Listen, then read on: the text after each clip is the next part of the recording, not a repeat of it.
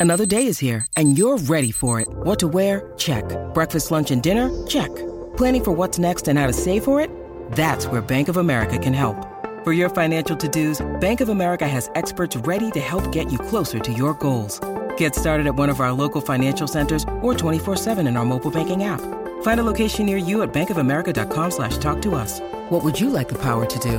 Mobile banking requires downloading the app and is only available for select devices. Message and data rates may apply. Bank of America and a member FDIC.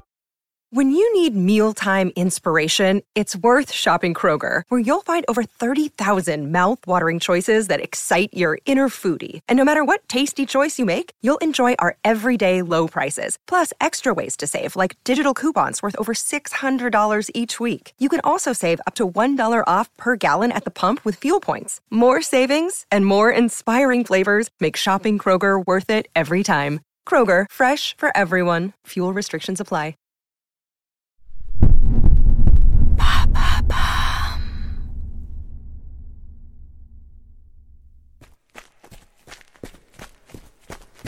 En 1967, les femmes n'avaient pas le droit de courir le marathon. Elles étaient jugées trop fragiles pour une telle épreuve. Mais une jeune américaine s'est battue pour prendre officiellement le départ du marathon de Boston et inciter le plus de femmes possible à mettre un pied devant l'autre. Découvrez sa true story.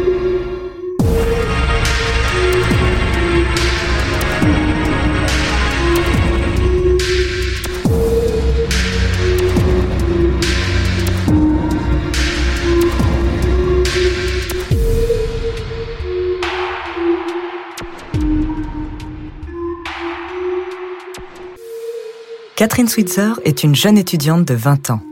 Dans le club de son université de Syracuse, elle pratique l'athlétisme. Un jour, elle entend parler de Roberta Gibb. Un an plus tôt, cette dernière s'est cachée dans un buisson et a rejoint le marathon de Boston.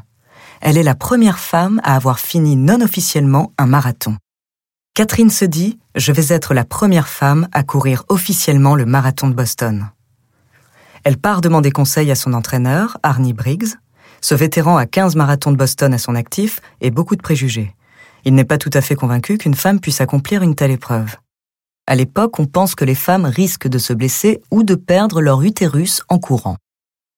Mais Arnie accepte d'entraîner Catherine et lui promet de l'aider à s'inscrire au marathon de Boston. Et l'entraînement finit par payer. À trois semaines du marathon, Catherine parvient à courir les 42 km nécessaires. Son entraîneur, Arnie, admet qu'il a tort. Il donne à Catherine une piste pour parvenir à s'inscrire au marathon. Il suffit de lire le règlement, il n'est écrit nulle part que les femmes ne sont pas autorisées à courir.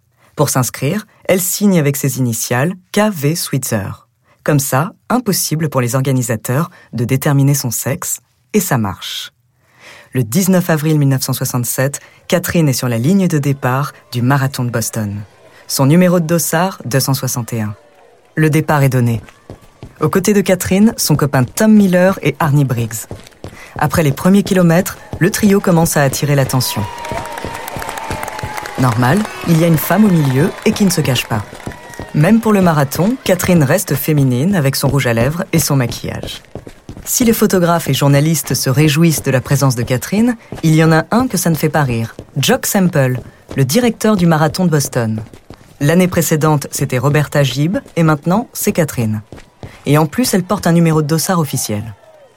Jock se ferait un passage parmi les marathoniens pour atteindre Catherine. Il lui ordonne de quitter son marathon et essaie de lui arracher son numéro de dossard. Mais Jock est vite éclipsé par le copain de Catherine. Les photographes ont eu le temps d'immortaliser le moment. Sous le choc, Catherine se demande si elle doit continuer la course. Mais oui, il faut qu'elle termine, car sinon on pensera que les femmes n'en sont pas capables.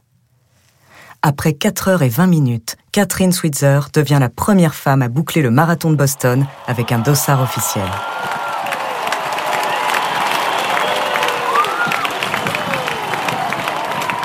Son acte va faire le tour du monde et va inspirer de nombreuses femmes. En 1972, les femmes sont officiellement autorisées à participer au marathon de Boston. Sept ans plus tard, c'est celui de Paris qui les accepte. En 1974, elle remporte le marathon de New York en 3 heures, 7 minutes et 29 secondes. Elle court toujours et d'autres femmes avec elle. Catherine a pris le départ du marathon de New York en 2017 et aujourd'hui, plus de 60% des coureurs aux États-Unis sont des femmes.